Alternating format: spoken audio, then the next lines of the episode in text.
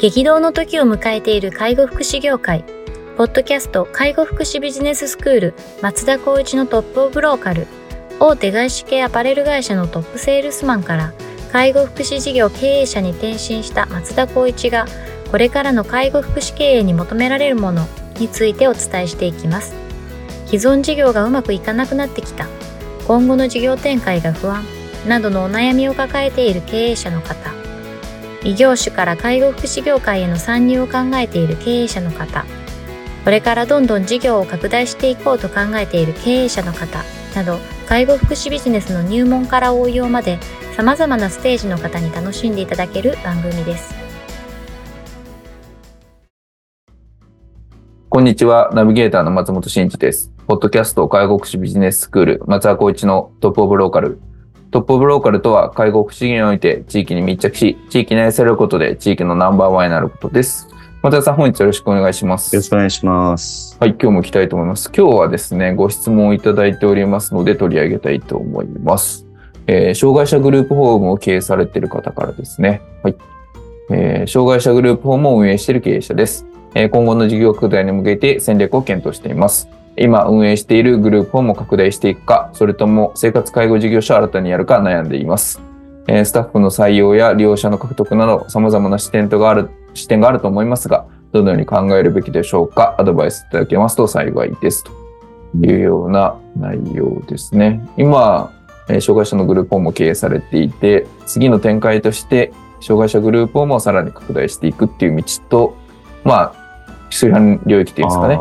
生活介護の事業所を、うんえー、新たに作っていくかっていうので悩んでいる。まあ水平展開か垂直展開かみたいな感じなんでしょうね。はいはいはいはい、どうでしょうかというようなご質問ですが、どうでしょうか、このあたり。これは絶対悩む岐路が立ちますよね。グループホームを拡大していって、まあ要するに利用者も獲得できて安定的に稼働できましたってなると、これをまたグループホームを展開していくっていうのが、金太郎の方式ですよね。そうですね。だからもうマニュアルもしっかりしてたりとか、ある程度もうこういった勝ちパターンがわかるわけなので、そこを展開していこうかっていうところに行くのか、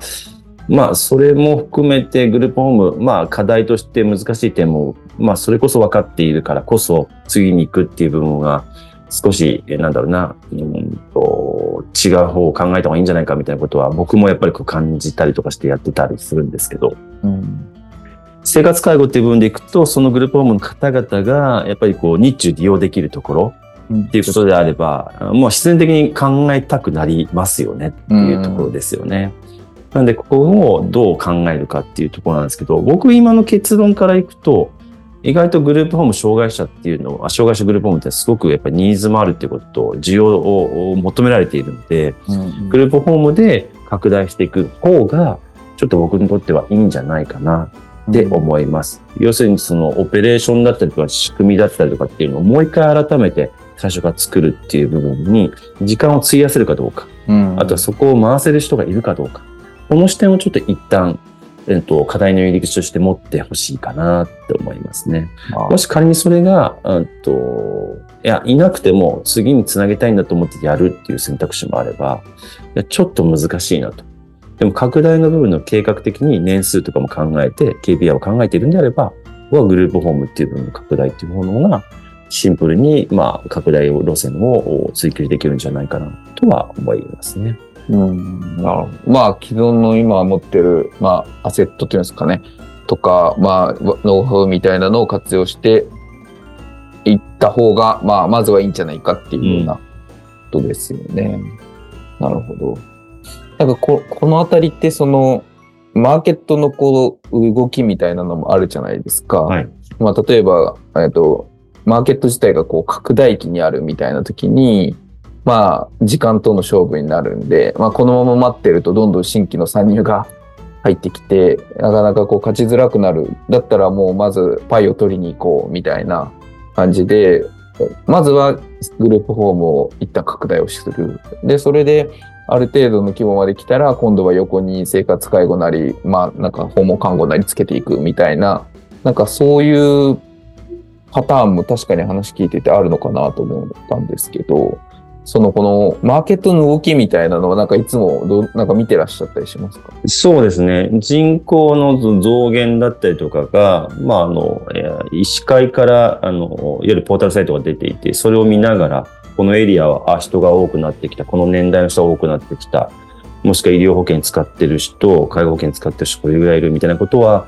あの数字上は見ていますね。うん、その競合の参入とかはどうですか？うん、競合の参入も一応、まあ、あの場所に応じての検索をしていってある程度こう専門的に拾ってるわけではないんですけど見たりはしていますね。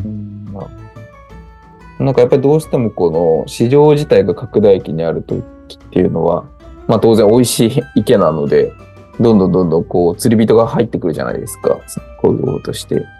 からそう思うとこう先行者利益みたいな感じでなるべくこうパイを取りに行った方がいいのかなっていうのもちょっと思ってたりとかして、うん、まあ僕とかもこう今のこうクリニック結構こうその辺考えたりするんですけど、時間との勝負だなっていうのは、うん、なんかまあこう戦国時代みたいな感じで陣地取り合戦みたいな感じになってくると、はいはい、やっぱり早くこう開拓していった方がいいし、まあそうじゃなくてこうアメリカの西部開拓みたいにマナビのこの土地を開拓するってまたせ違うところなのかなっていうのはちょっと思ったりもして、まあ、そのマーケット自体がまあどっちの状況にあるのかっていうのをまあまず見極めてもらうっていうのが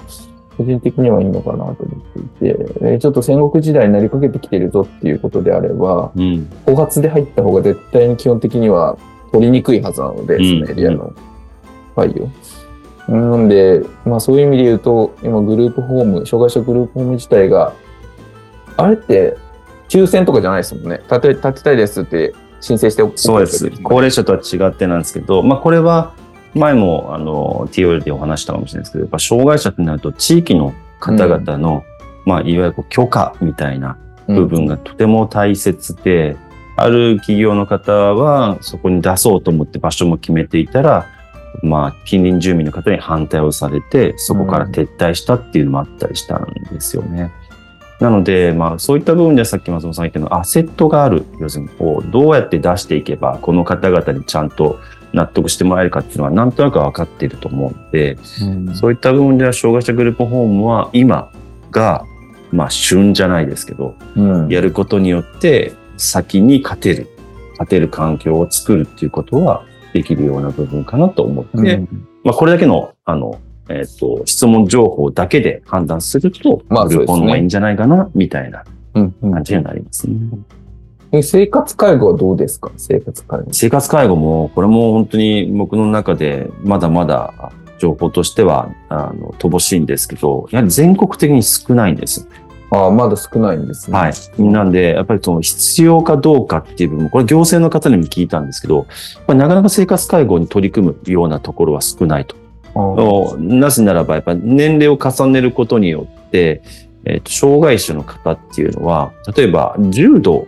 の方がやっぱり生活介護、うん、いわゆる通称型の被害のデイサービスを利用するんですね。うんうん、そうですね。それ以外の方はやっぱ就労 A、B もしくは就労以降に行くというような考え方になるんですね。障害児から障害者になればじゅうはっさい、うん、まあじゅうきゅうさいかな、大人になって生活介護行くかってなるとこれで圧倒的にこう少なくなると。なるほどなるほど。であとは、えっと、制度上の問題ですよね。障害者の、まあもちろん手帳をもらっていますけど、年齢に応じて次は介護保険に切り替わるみたいなのもあったりするので、はいはい、そういったところでいくと、やっぱり生活介護をやってるところは、私たちのような重度な、まあ知的なお子さんだったりとか、もしくは重症心身の医療的ケアを必要とするような方々を受け入れるっていう分には生活介護であればあるんですけど、なかなか普通に、えっと、高齢者デイのような形で生活介護を出すっていうのは、ちょっとハードルもあったりとか、地域によっては必要じゃないみたいなことを言われることも聞いたりしたんですけど。ああ、なるほどな。けたら、日中一時みたいなのもあるんですよね。まあ、いわゆるこう、なんていうんですか、ショートステイみたいな感じの通称みたいな、うん、ちょっと一旦預かりますみたいな、いうのもあるので、なかなかその、高齢者介護と違った制度とサービスが設計されているので、そういった分では生活介護ってなかなか需要って全国でも見ても数が少ないっていうのはなんでかなっていうのは今ちょっといろいろと探求しているところですかね。うん、その障害者グループホームで共同生活が送られるような方たちっていうのは生活介護というよりも就労の方に行く場合が多いってことですね。そうですね。あのグループホームの方々と、まあ、そんな面識、えー、とお話を聞いたときにですね、やはりそう日中何をしてるかってなると、やっぱり就労に行かれてると、うん、もう大概 B ですかね、うんうん、A の方もいらっしゃいましたけど、でそこからの生活介護に行くっていうのもなかなか、まあ、めったになかったりするので、そうですね、やっぱりグループホームもそんなに重度の方々を受け入れるかと、なかなかそこってハードルも高かったりするんですけど、そうですよね、うん、やってるんであればイコール生活介護自前でやったりしてますよね、うんうんうん、もうそれはもう日中もやっぱりこう大変だから自分たち預かろうみたいないうところを、まあ、サービス設計してるところは結構、まあ、稀ですけどあるんじゃないかなと思いますね。なんかじゅうグループホームのいっかいが生活介護でにかいがグループホームみたいなパターンとかってありますか？うん、ありますね。ああ、やっぱそうですよね。はい、お前あとは、まあ、あの、某大手コンサルティング会社がやってますけども、やっぱりグループホームもいっ棟だけではなかなか収益性が担保できないっていうこともあるので、まあ、に棟さん棟、いわゆるこう、人数としてはじゅうごにんからにじゅうにんぐらいが、やっぱりこう、基本的にはいないとっていうところを、生活館の場合はにじゅうにん定員からなので、うん、そこでセットで、まあ、さん棟ぐらい立てて、えー、とで生活介護をひとつ出すみたいな、うん、でやると生産性と、まあ、採算が合ってくるみたいなところを一応こう提案しているものはよく見ますよね。なるほどなるほど、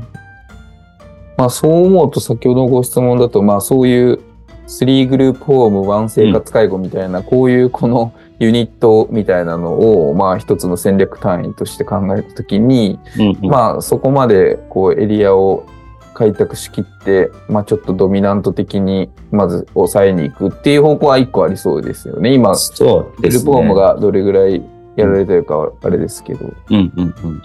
僕はもしご相談ご提案って話になると、その内容をご提案しますね。地域に密着していて、エリアでやっぱり周りの方々の、まあ、承認が得れれば地域にあの近くに出せるっていうことも率が高くなるのと、うん、あとは配置ですね。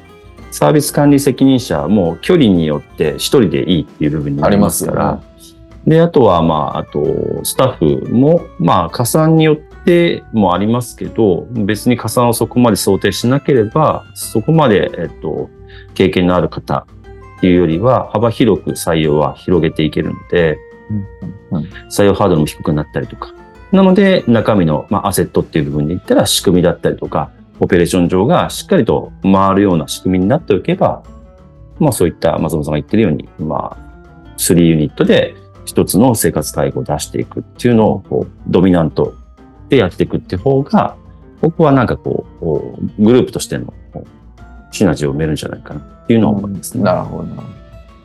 かりました。まあ、またぜひちょっと検討が進んだらお便りいただければ、さらなるこうアドバイスといいますか、一緒に考えることもできると思いますので、はい、ぜひまだあの続報をお待ちしておりますという感じですよね。はい、はい、では本日は以上差し上げます。ありがとうございました。ありがとうございました。ポッドキャスト介護福祉ビジネススクール松田光一のトップオブローカル、番組では介護福祉サービスに関するご質問を当番組の専用ウェブサイトより募集しております。番組 ユーアールエル よりサイトへアクセスし、質問のバナーから所定のフォームへ入力の上送信をお願いします。ユーアールエル は エイチティーティーピーコロンスラッシュスラッシュトル スラッシュ ワールド ドッ